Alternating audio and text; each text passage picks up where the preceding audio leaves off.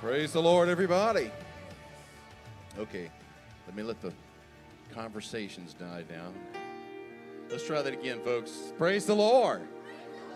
That sounds great from the young young people up front. We have a great opportunity here this morning. I know we cast our minds forward oftentimes, thinking about what we have to do this afternoon, maybe thinking about plans for the upcoming week. But we have a great opportunity to connect with God this morning. We're here for a reason, and that is to exalt and magnify God and to hear something from Him and be changed by His presence. And that's what I want to happen. There's only a few announcements we have this morning. Prayer will be dismissed in June and July due to the camp season. We have been announcing that for the last several weeks. And junior campers uh, will, that will be riding in the church van must be ready to leave the church at 9:30 a.m. tomorrow morning. Do we love the Lord this morning? Can we lift our hands and our voices and, and worship the God, worship the Lord that saved us? Let's give the Lord a hand clap of praise this morning. God bless you.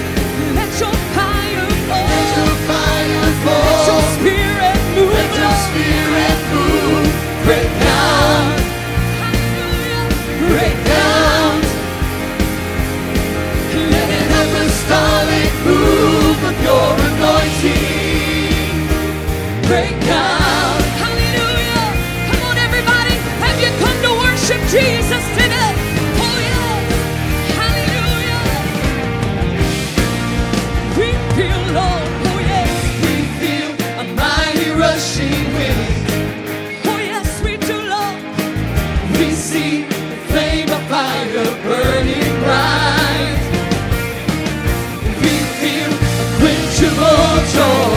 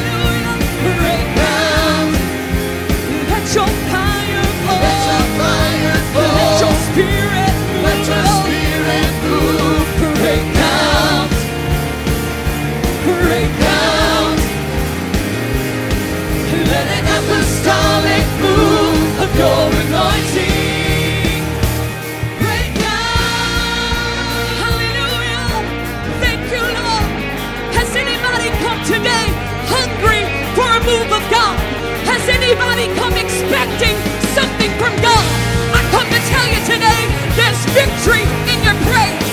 There's victory in your worship. Somebody shout it out. Holy us. Hallelujah. We feel a jailbreak. The proof of your power all over this place. We hear the rumbling of victory. Victory. We feel a jailbreak.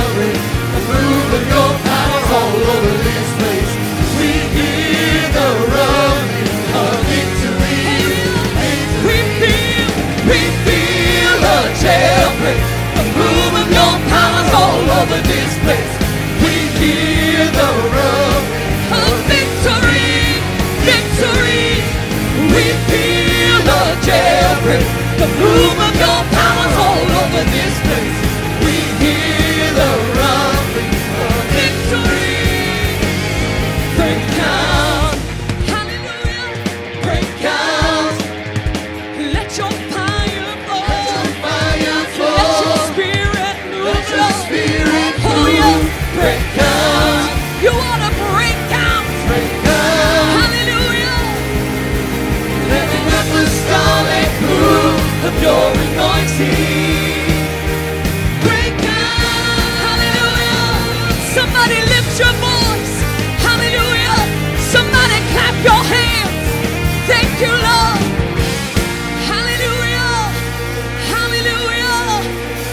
Bible says to praise ye the Lord. Praise God in his sanctuary. Praise him in the firmament of his power. Praise him for his mighty acts. Praise him according to his excellent greatness. But it says, let everything, let everything that have breath praise ye the Lord. Oh yeah. Hear the jailbreak, the movement of power over this place. We hear the rumbling of victory. Oh yes, we do. We feel the jailbreak, the move of your power all over this place.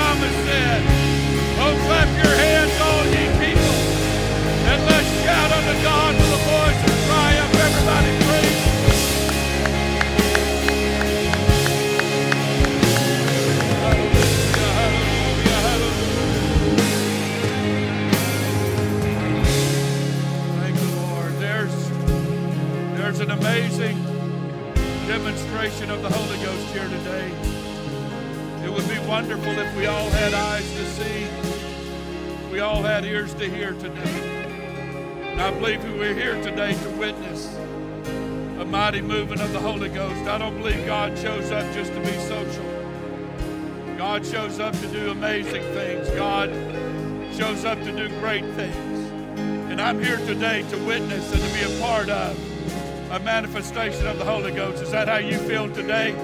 Thank the Lord. Would you clap your hands one more time to Jesus? Let's praise Him. Hallelujah, hallelujah, hallelujah.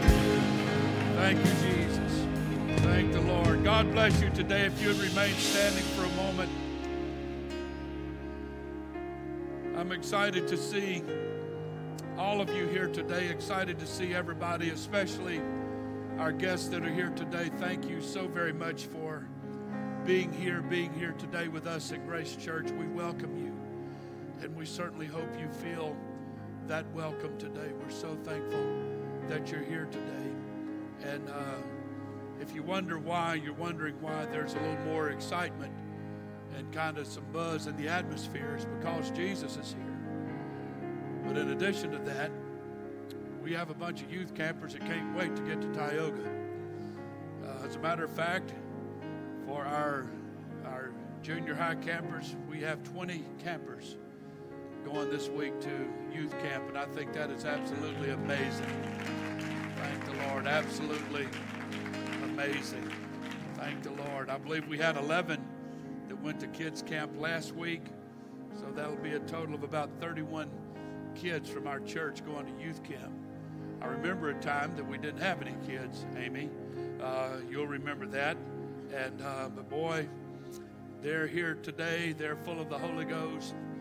And uh, I was so encouraged. Uh, Sister Murphy and I were at the campground for a couple of days last week.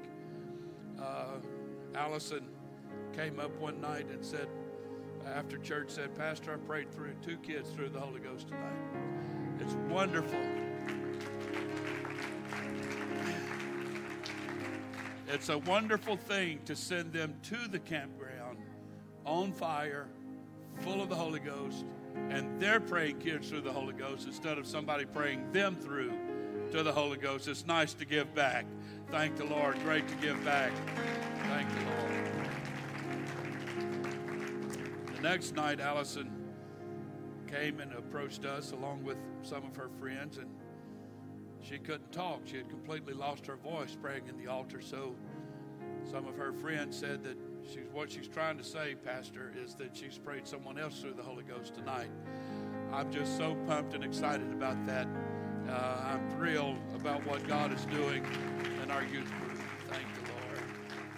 Thank the Lord. And there's obviously at Grace Church, as you saw this morning, there's no such thing as just one of our young people running the aisles. If one goes, they all go. I love it. I love it. I love it. I love it. Well, this past week we did have one wonderful, wonderful person, very special person, receive the baptism of the Holy Ghost at youth camp. Miss Millie, are you here in the house today somewhere? Thank the Lord. Millie Duncan, thank the Lord. Prayed through to the baptism of the Holy Ghost at youth camp, and that's amazing. We need to come up here, sweetie. You knew this was coming. We do it for everybody that receives the Holy Ghost. She's grinning like the proverbial mule eating briars, and we're happy about that. How you doing?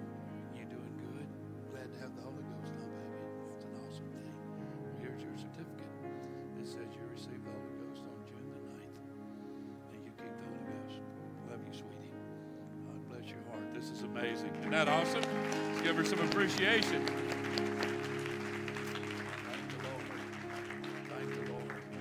Before we go to the Word of God today, I want to give some some honor where honor is due, and that is to uh, uh, Tanya and Teresa have been manning the lobby uh, for the past number of weeks, uh, selling things in the lobby to support and to raise money for Move the Mission, formerly Sheaves for Christ, to support our foreign missionaries around the world.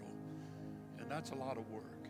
And it's a big, huge commitment. And I thank them both for doing such an amazing job. And thank y'all so very much. I mean it. Thank you. And uh, I believe God is going to bless them tremendously for their sacrifice, for organizing all of that, making stuff, baking things, what have you. And uh, so deeply, deeply appreciated. Uh, I want to share with you a letter we received in the mail. Um, it's from a couple, I'm not going to give their last name. His name is Rocky and Cindy. It lives in California. Said Pastor Glenn Murphy, I'm in California and watch Grace Church on a Roku channel. My wife and I are so moved by your ministry. It's been six to eight months now. Even though it's on TV, we feel like we're a part of, Grace, of the Grace Church family. Well, this is about Clovis doesn't like to be touched. And that filled our spirits that Sunday. And he goes on to say some very nice things about our church and so on. Thank you, Rocky and Cindy, and all the way from California. Welcome to Grace Church. We're glad to have you a part of our audience today. Thank you.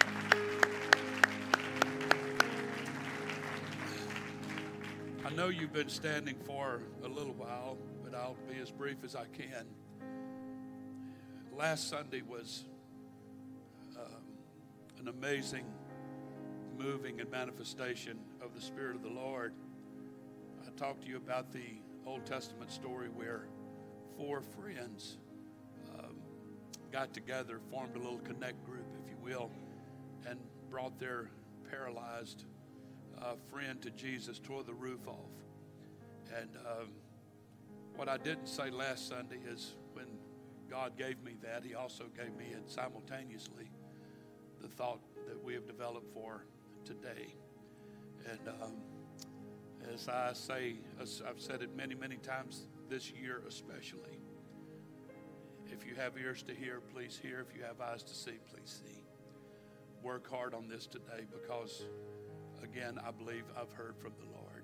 I know I've heard from the Lord, and God has set the stage today for some amazing, miraculous, unbelievable things to happen if we have eyes to see and ears to hear. 2 Kings chapter 7, verse 1. Then Elisha said, Hear ye the word of the Lord. Thus saith the Lord. I'm going to give a Glenn Murphy translation right here. Then Pastor said, Hear ye the word of the Lord. Thus saith the Lord. Okay, y'all with me? We have one.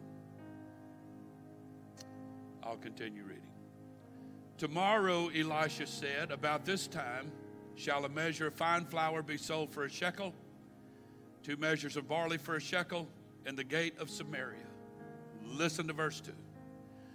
Then a Lord, on whose hand the king leaned, answered the man of God and said, Behold, if the Lord would make windows in heaven, might this thing be? And he, Elisha, said to this man, Behold, you'll see it with your eyes, but you won't eat any of it. Notice verse 3, just out of nowhere. Out of nowhere. If you're reading this for the very first time in your Bible, you're like, how is this even relevant? I'm going to show you today how it's relevant. And there were four leprous men at the entering in of the gate. And they said one to another, Why sit we here until we die? I want to preach to you for a little while this morning the Word of God in the midst of chaos. I can't find a better title. I, have thought and thought, and titles aren't that big of a deal anyway, just kind of helps you remember. But this is the best I could do. But there's going to be far more to this sermon than just that. Everybody say, Thank God for the word. Thank you for standing. God bless you, and you may be seated. Thank you so much. Again, I believe that God has spoken to my spirit uh, in a very similar way that He did last Sunday. Numerous times this year, it's hard to believe we're already in the middle of June. It seems like the year's just going by on fast forward. But numerous times this year, I have talked to you about having, having eyes that see not and having ears that hear not. And there's still the manifestation of that here today. As many times as it's been preached and said, there's still manifestation of that posture, that attitude, if you will. This message today is going to illustrate this point in such an amazing way. I'll have you notice in 2 Kings 6, it's a chapter prior to the one we just read out of, obviously. The Bible tells us that story It's a story that most of us have heard, and I have to admit today it's kind of a bizarre story. Everybody say bizarre. It tells a story of the king of Syria who was a terrible enemy of the nation of Israel. It tells a story of the king of Syria wanting to invade Israel and take those people into captivity. And every time he would come up with a strategy to invade, God would reveal that strategy to the prophet Elisha. This happened, and the Bible said it happened more than once or twice. It happened on a regular basis. The, the king of Syria couldn't plan any kind of a strategy to invade Israel without God telling Elisha, Elisha would let the king of Israel know, and then Israel would know what to do, where to be, where not to be, and so on, and the king's invasion plans completely failed. So, needless to say, the king of Syria was kind of tired of this.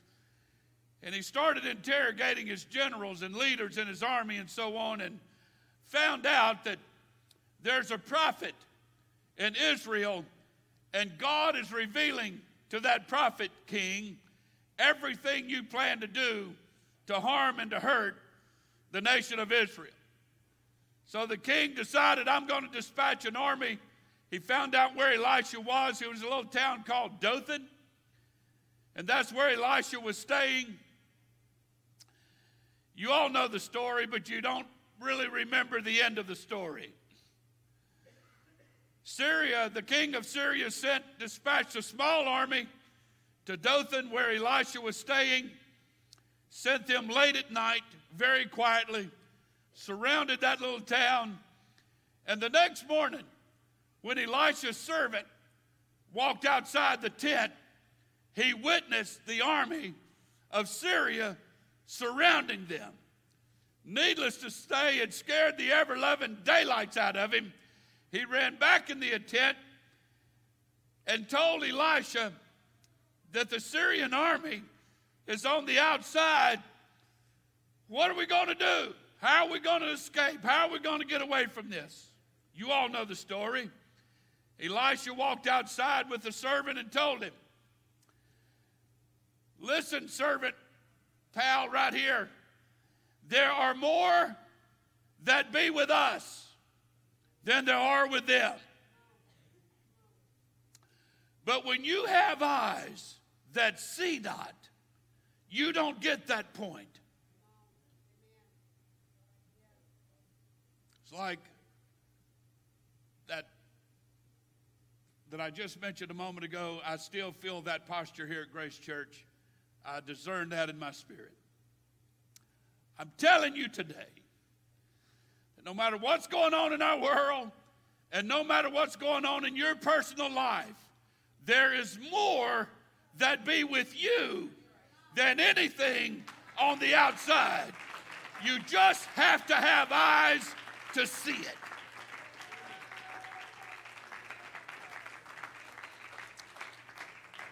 If all of us could just kind of give Jesus that emoji look right now and say, God, I'm trying. God, I'm trying. God, I'm trying to see it.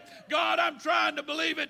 I wonder whose eyes could be opened up today to some things in the spirit world that you've never seen.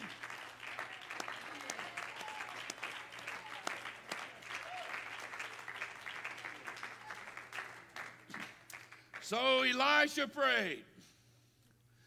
God opened this man's eyes and let him see, and the Bible said he saw the mountain around them filled with angels and chariots of fire. And this is so interesting to me that Elijah just prayed that God would open the eyes of his servant and then turned around and prayed, God, would you blind the armies of the Syrians. We see things just the opposite. We don't, we're blinded to the things in the spirit, but we can see all the chaos just as clear as a bell. We can see every devil, it seems like, everything wrong, every problem, every difficulty, every challenge. We can't, we can't read the Word of God with faith anymore, and all of these kind of things are happening in our lives right now. I've prayed this week with all of my heart. I prayed standing over there this morning. God, would you take the eyes of Grace Church and open them and then blind the eyes of the things that's trying to destroy our homes, our families, our kids, our parents, all the chaos, all the horrible things that's going on around us? Oh, yes. Oh, yes. I feel the Holy Ghost moving right now. I feel the Spirit of the Lord working right now. Hallelujah. So God blinded the armies of the Syrians. This is interesting to me. When you read the rest of the chapter, Elisha told the captain of the army of Syria, who's now blind, he said, I'll take you to the man you're looking for. So he poked and prodded that man, that army, to the king of Israel. And then when he got him into the presence of the king of Israel, God, Elisha prayed again and said, God, now you can open their eyes. And the enemy saw that they were right in the middle of Israel, surrounded by the Israeli army, if you will. And now they were terrified. Y'all gonna think I'm crazy, and then you won't be the first one. But wouldn't it be awesome? I had a missionary, his brother, his brother Billy Cole, said one time, I'll never forget it. When he was missionary in Thailand, he said they, they had demon possessed people that came to their services all the time. They literally got accustomed to casting demons out of people. And uh, he trained his elders and assistants in the church that if they detected that before church started, they'd deal with it before church ever started. They'd cast the devils out, and then they could have church uninterrupted by these uh, demonic uh, people. But he said one service, one night it was time for service to start, and some of his elders came and said, We have a man here that's demon possessed. And Brother Cole said it just made him so mad. It made him so angry about that. He said, I want you to bring this man up here. And he brought him up here. You couldn't do this in the States. But he brought the man up there and told the elders to go get a blanket and some rope. And they wrapped that man up in a blanket and tied rope around him, tied him up, and just propped him over there against the wall and made the devil sit through the entire service and then they cast the demon out after service. I would to God that the things that are tormenting our families, our children, that God would just lead them into the sanctuary blind. And then let them all of a sudden see that they're surrounded by people filled with the power of the Holy Ghost.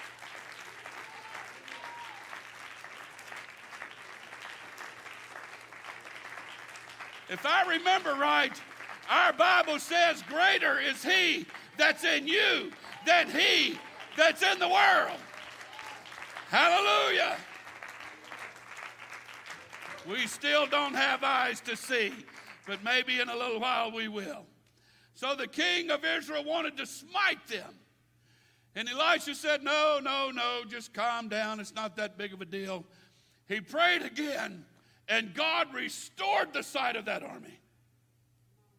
And then told the king of Israel to feed them, give them drink, and send them back home. I think it'd be pretty cool for all these demons that torment us all the time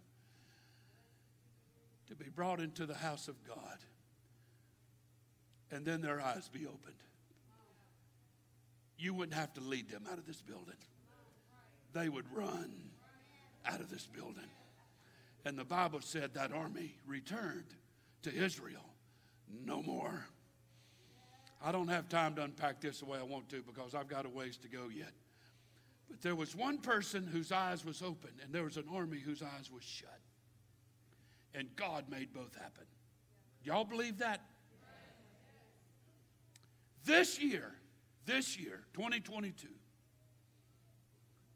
Brother Billy Thornton here today has walked up on more than one occasion after Sunday morning service and said, I have seen angels in this building.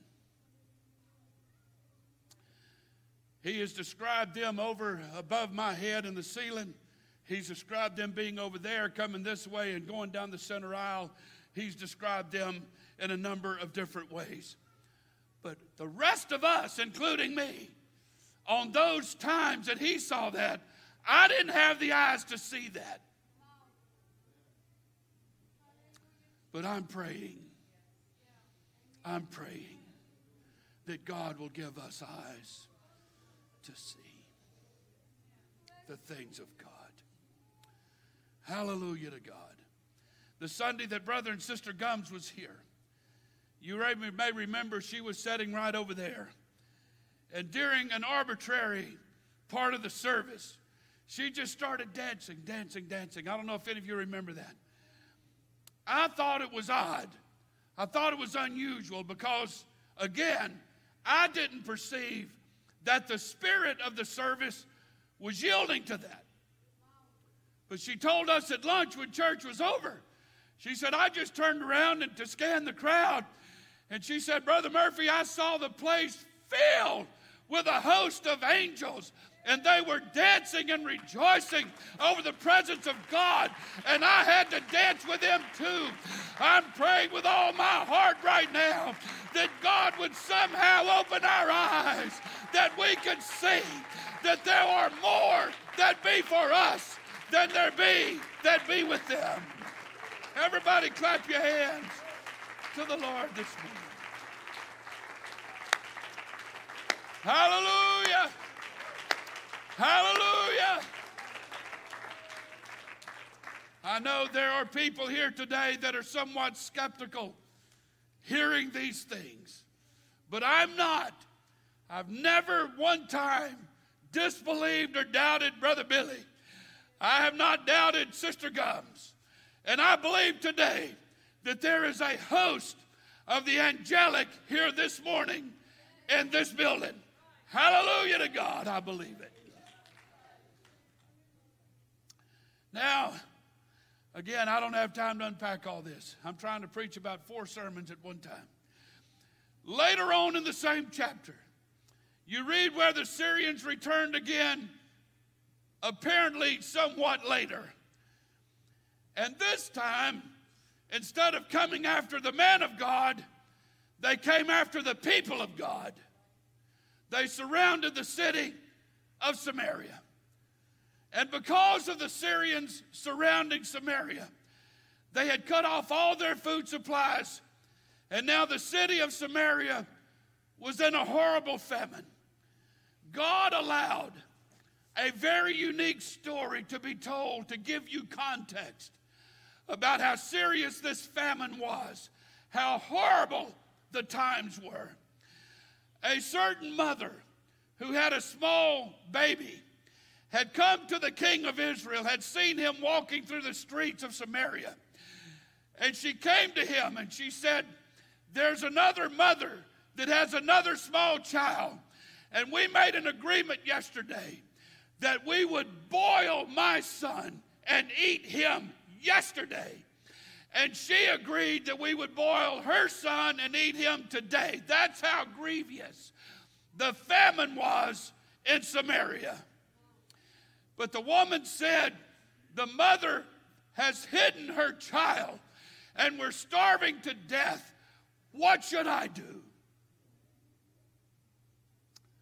The king blamed it on Elisha. He was very angry with Elisha, blamed the whole thing on him.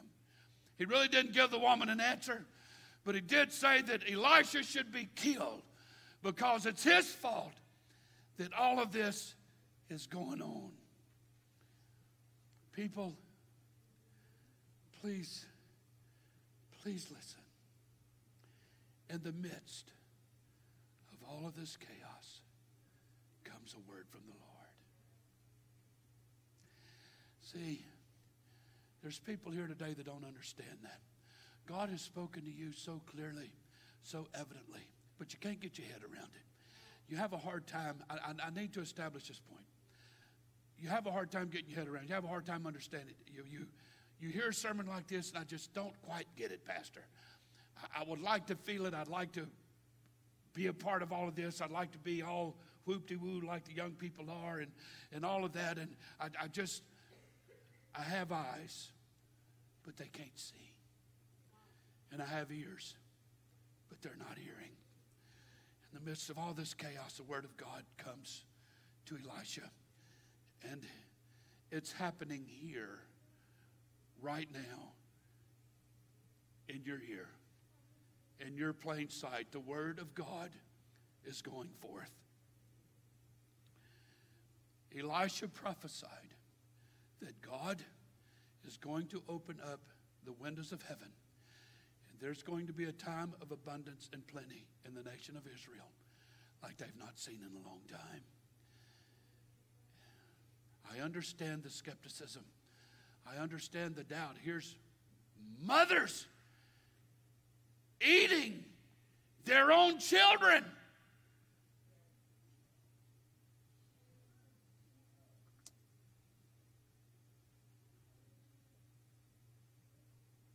You're telling me that this time tomorrow there's going to be more to eat in Samaria than we can imagine? And you expect me to believe that? When Pastor gets up here and tells you that God has an answer for your marriage, God has an answer for your kids, God has an answer for your parents, He has an answer for your job situation, He has an answer for everything going on in your life. That's a word from the Lord. I'm not trying to preach to make you feel happy. I want miracles. I want you to see the manifestation of God in your life. Somebody told me this morning that God has provided something for them that is just absolutely amazing. But you have to have eyes to see it. You have to have ears to hear it. That's, that's, that's what we need to, to understand. The other part of this is Elisha didn't say where this was coming from. He just said it was going to happen. And people were skeptical. Blake Williams, had he told the people where this stuff was going to come from, they'd have left him outside of Samaria. They'd, they'd say, you, you just get out of here. You have completely lost your mind. I'm not going to tell you where it's going to come from either, but probably you already know. And we can do a little whoopty woo over it because God did it for them, but we have such a hard time seeing it happening for us. Here's what's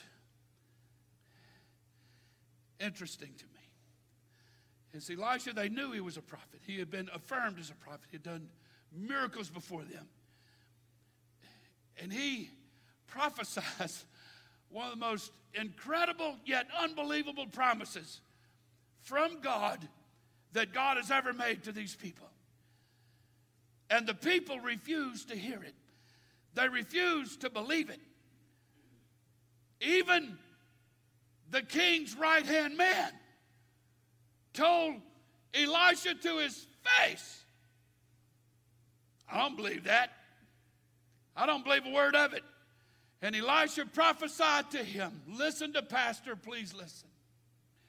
He told that man that because you don't believe this prophecy, you will be dead this time tomorrow. And he was.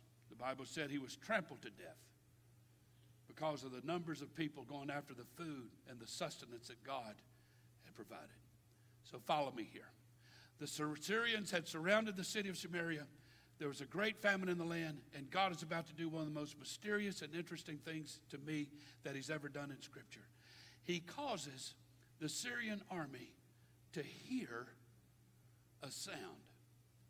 Now, just earlier in the chapter, he's playing with the Syrian army's eyes. Now, he's playing with their ears. I don't mean playing in a, a disrespectful way.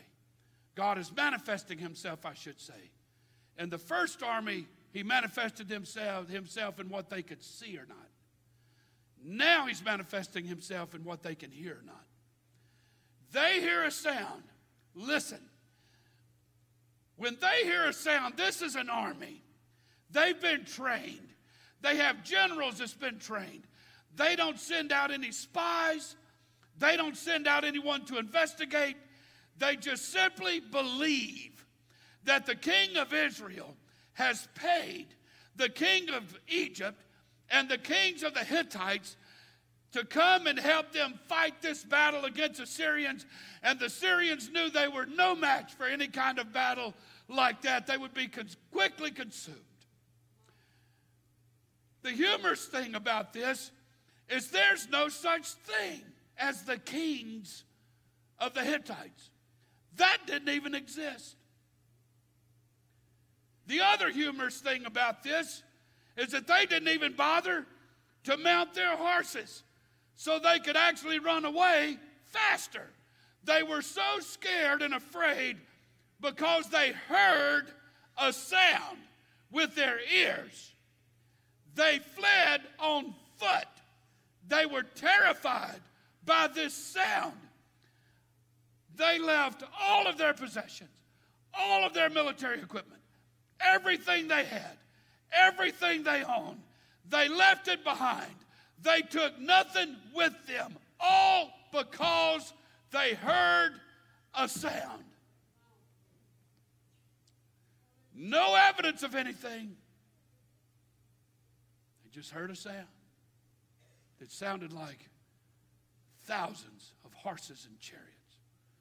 The point is this the first Syrian army could not see what did exist in the angels and chariots of fire, and the second Syrian army heard something that did not exist. So one could not see what did exist, and the other army heard something that didn't exist. That's why it's imperative. Pastor's been preaching it. We have to have eyes that see correctly and ears that hear correctly. We are surrounded by people in our church culture today, Pentecostal, formerly apostolic, that cannot see the manifestation of God that is right in front of them. And they think they are hearing things from God that doesn't exist and the deception is unbelievable. And they're leaving behind everything that is of the utmost valuable in their life. That's a word from the Lord. And there's people here today that's doing the same thing. Real quickly, and I'm going to wrap up sermon number one and hit sermon number two. Second Thessalonians chapter 2, everybody look at the screen. For the mystery of iniquity doth already work. Only he who now letteth or allow will let until it be taken out of the way. That's the church in the rapture. And then that wicked shall be revealed, whom the Lord shall consume with the spirit of his mouth, and which shall destroy them with the brightness of his coming. Even him whose working is his coming is after the working of Satan, with all power and signs and lying wonders, and with all deceivableness of unrighteousness, and them that perish, because they received not a love for the truth that they might be saved. They had eyes that couldn't see, and they had ears that couldn't hear. They couldn't see God, and they heard a sound they thought was God.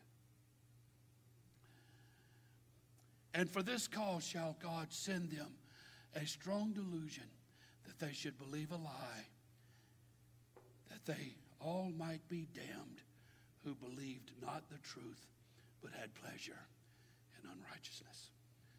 The two Syrian armies is a manifestation, is an illustration of that scripture. In the midst, y'all have got to stay on board. Please stay on board with me. I- I'm not going to be very long. In the midst of all of this stuff, the Syrian army seeing things and hearing things and all of that, the Word of God is still being preached, it's still being prophesied. And because of this mighty manifestation of God's power, the Syrian army left behind. The Syrian army left behind enough sustenance for the complete entire famine in the nation of Israel to come to an abrupt end. In 24 hours, the famine was over.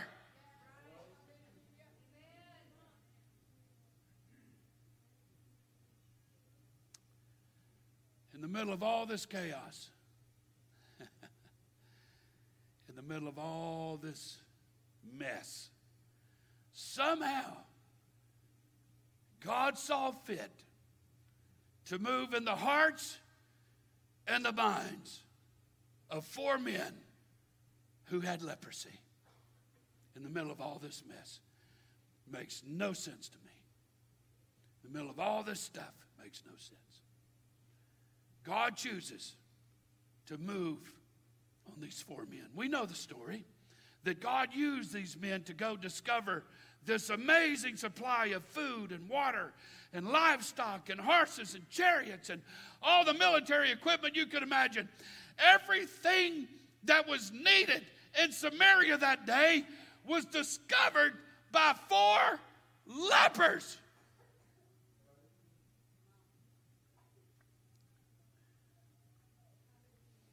These four men decided that we are not going to just sit here and die. So, no doubt this was their train of thought, and if you hadn't heard me before, please listen now. I, am not going to be much longer. This to me was no doubt their train of thought. We have the most feared disease that people can have. We've been shunned, we've been separated from our families, we can't work, we can't provide anything for our families or for ourselves. Our families won't let us back into our homes. Our church won't let us assemble with them and worship anymore.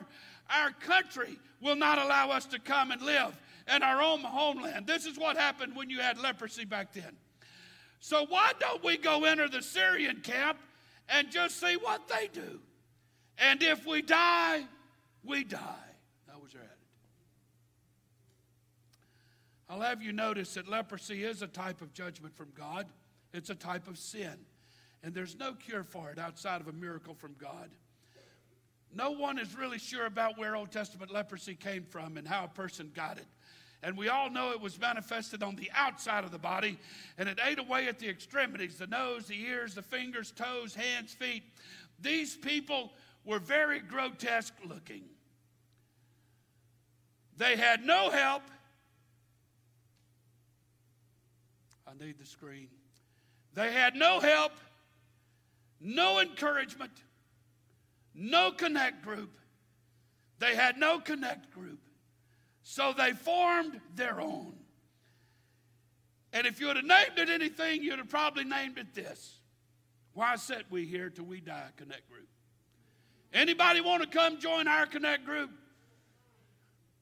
I would to God that every person here today would join that connect group and say, I'm not going to sit here and die. I'm not going to sit here and lose my kids. I'm not going to just sit here and lose my marriage. I'm not going to sit here and lose everything that I've got. I'm not going to sit here and lose. Oh, God, help me today. I wish about five people would stand to your feet right now and say, I'll be a part of that group. I'm not going to just sit here and stare into space with eyes that can't see. And I'm not going to start hearing stuff that don't exist. But I'm going to get a hold of God. I'm going to get a hold of the Word of God. I'm going to get a part. I'm going to become a part of what God is doing. So help me, God. Everybody clap your hands and shout, yes.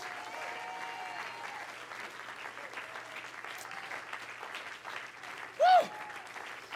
Man, I feel the Holy Ghost rumbling in this building right now. Oh, my. Thank you. You may be seated.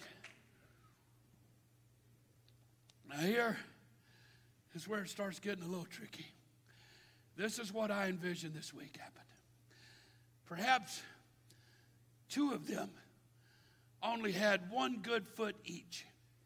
Maybe each one of them had lost a foot to leprosy. Maybe the other two, each one had lost their hand or fingers to leprosy. So they determined we're going to help each other. If you'll take your right hand and we can unify, I still have my left hand. And if we go and sneak into the camp of the Syrians and find food and water, you take. Come here, help me, Brother Ben. These folks have eyes that can't see. We're going to have to illustrate that. Here, stand right here. This hand is gone. It don't exist, okay? This hand, this hand is still good. My hand over here don't work very good either, but I've got this one. So if we go into the camp of the Syrians and we find a bunch of stuff, we can scoop it up together, together and we can take it back to our people who is starving and thirsting. Do you get that? Do you see that? Does anybody here see that? Do I need to come closer so you can see it better? Does anybody see it? Thank you, Brother Ben. Could it be perhaps that there's somebody here today that has one good foot? If you can find somebody on the other side of the building that has another good foot, maybe y'all together could help the two guys with the two hands and say, hey, let's form a connect group and we're going to call it Why Set We Here Till We Die. And we can help each other carry the blessing of God.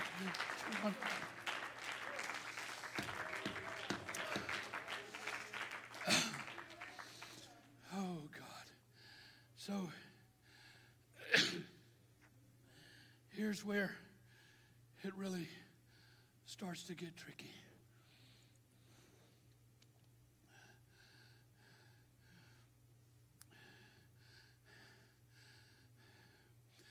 They had to put aside. If this is going to work, they had to put aside how each other looked. I found a picture or two of somebody that had leprosy really bad. And I was going to put it on the screen, but I was afraid it'd be a little hard for our kids to see that. They looked awful. They looked like monsters. Some of them didn't have noses and ears, and gooey pus and infection was running down their face. And they were wrapped up in dirty, soiled garments that they could find laying on the street somewhere, just perpetuating the infectious disease that was rumbling through their body. But when you're that hungry and you're that desperate, all you're looking for is another hand that will help you. I don't really care what your face looks like. You say, well,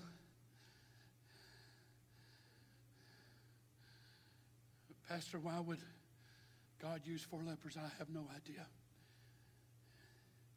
Here's the clincher. I can't even find in the scripture where they even heard Elisha's prophecy. They were just trying something. But they were willing to put aside what each other looked like, what their personalities were like. They were putting, to, putting aside, I don't really like that person. That guy over there don't smell good. He looks awful. What they realized was it's, it was not, listen to me, people. It was not that they had the same disease in common. That's not what brought them together. What brought them together was that they had the same faith in common.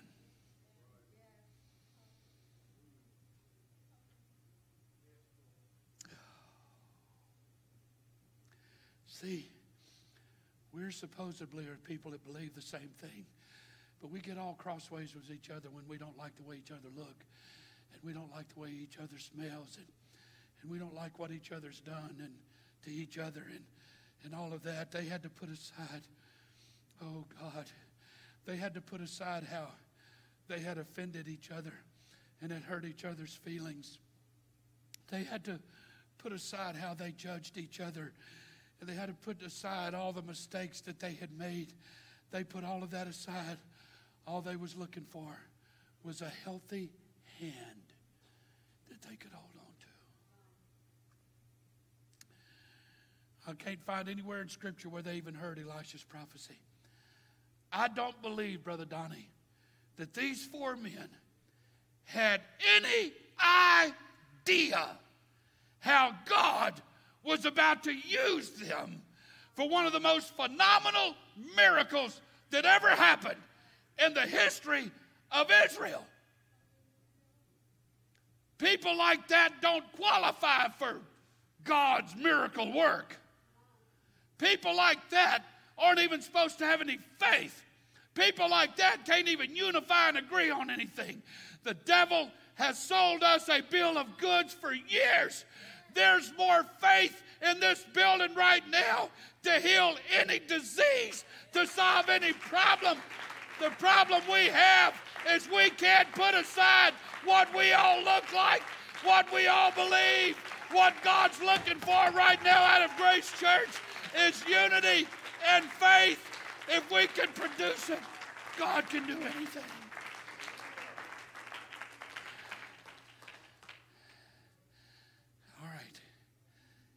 Landing gears out. You may be seated. Thank you. There are people here today. There's people sitting in this building right now that think. There's people here today that believe that because I'm in the middle of a difficult, broken, messed up, confusing, chaotic crises right now, what could I possibly do to be a blessing to anybody else? That's the lie that the devil has told. You even, it's possible, you may not have heard a sermon in its entirety for a long time. There could be people here today that the Word of God is practically null and void in your heart and mind. The thing about it is that you're not here today alone. There's other people here today in the same place you're in. And when you think about you getting together with them and anything coming from it that's good, not a chance of that happening. You want me, Pastor, to go get with that person over there and expect something good to come out of it? Yes, I do. You have no idea you talk about a bringing a blinded demonic army into this building and wake them up to some realities. Let a leper from this side of the building get with one on this side of the building and join hands and say, let's do this together. The devil can't deal with that. He couldn't deal with it then. And he, God, I feel the Holy Ghost right now. He can't, he can't deal with it now. Listen to Pastor right now. Listen, there's other people here today in the same place you're in. And when you think about getting together with them and anything coming good coming from it, you would be amazed. You know why? Because God works in his wonders to perform. I wish I could hear somebody praying right now. I wish I could hear somebody speaking in tongues right now. What if you started thinking about the place you're in right now and imagine that there's someone else in a very similar situation as yours.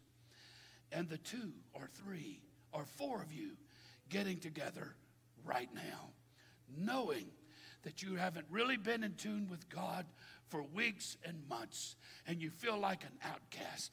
And while your life has been utter chaos, and has so has everything else around you, how in the world could God work such a phenomenal miracle through you? And the people who are as needy, hungry, desperate, destitute as you are. There may be, listen, there may be some family here today. There could be a husband and wife here today. They're as far apart as the East is from the West. There could be siblings here today that's not had an altar experience together in years. Here today, if you could get together with that person in faith and unity, what could God do for your attitude, your outlook, and your perspective? What could God do for your marriage, your relationships, your family, your parents, your home? God can do the impossible. Last Sunday, it was friends helping those that had needs. This Sunday, it is those that have needs getting together with someone else who has needs. And together, we're going to make a difference. So, I want you to imagine. I wish I could illustrate this without it being humorous because it's not funny.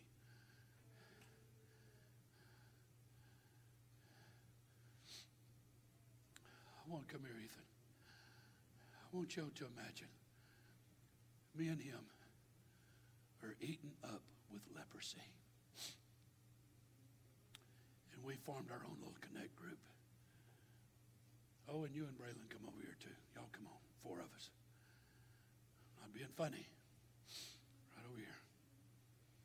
We're all eaten up with leprosy. We have no value.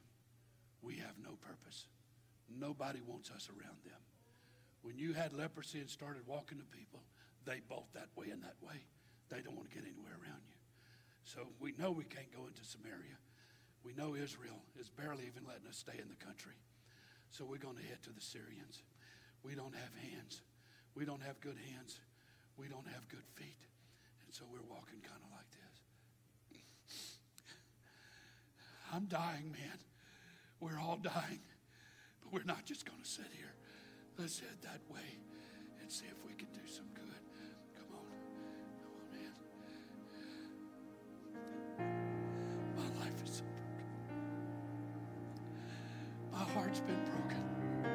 I've got hurt feelings. I've been offended. I've been outcast. I don't have any value. I don't have any purpose. I don't have anything good going for me. But I'm not going to sit here and die. I'm going to do something. So I'm going to head over here. And when they arrive at the camp of the Syrians, there's no one there, but there's horses, livestock, food, blankets, water, everything you can imagine. They're terrified and excited all at the same time.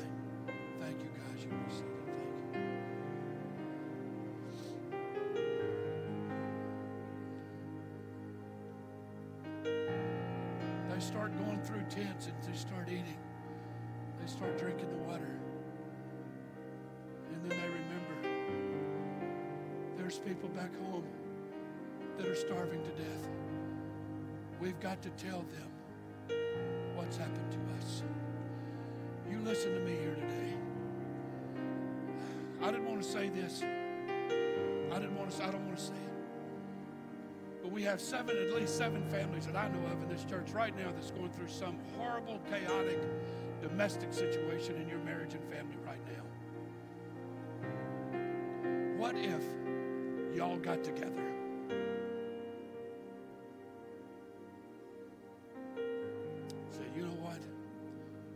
Going to sit here and die. We're going to the throne of God. And we're going to get our heart right with God. we're going to do whatever it takes to get our heart right with God. And when we're done, we're going to go help some other friends who's going through the same problems we are. And we're going to share the greatness of God. There's people here today that has siblings here today.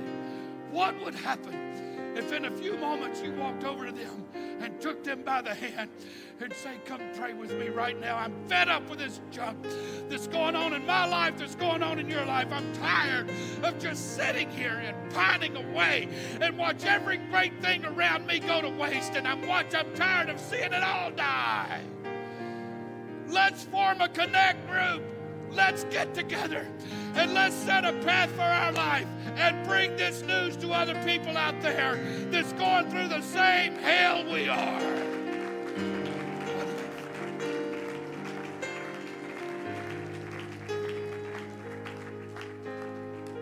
You listen to me. Stand with me. I'm done.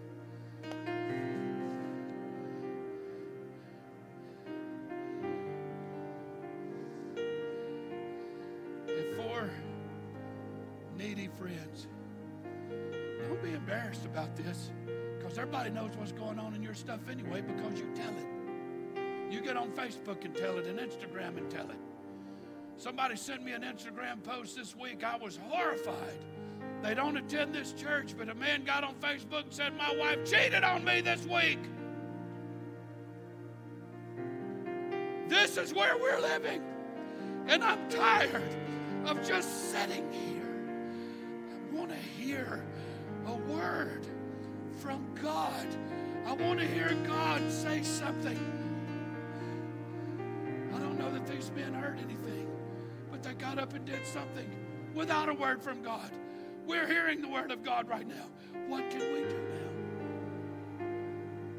So, I'm going to ask you today somebody that's not perfect and somebody in this building that doesn't feel worthy. Would you maybe go find a friend in the house today? You, are you brave enough to do that? You have the courage to do that. You're watching their, their family fall apart in front of your face right now. Do you have the courage to walk up to them and take them by the hand and say, Come and let's, let's, let's take this to the Lord?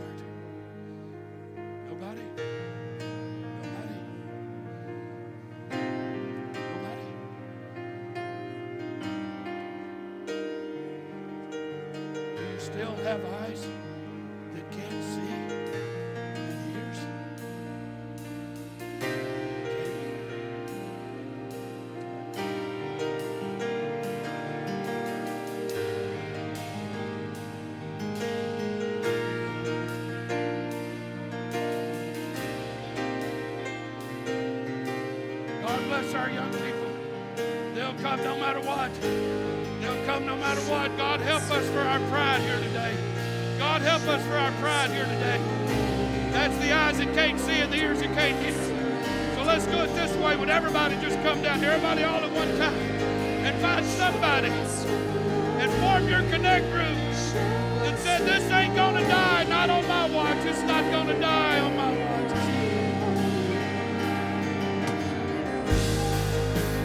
Show your glory. In wonder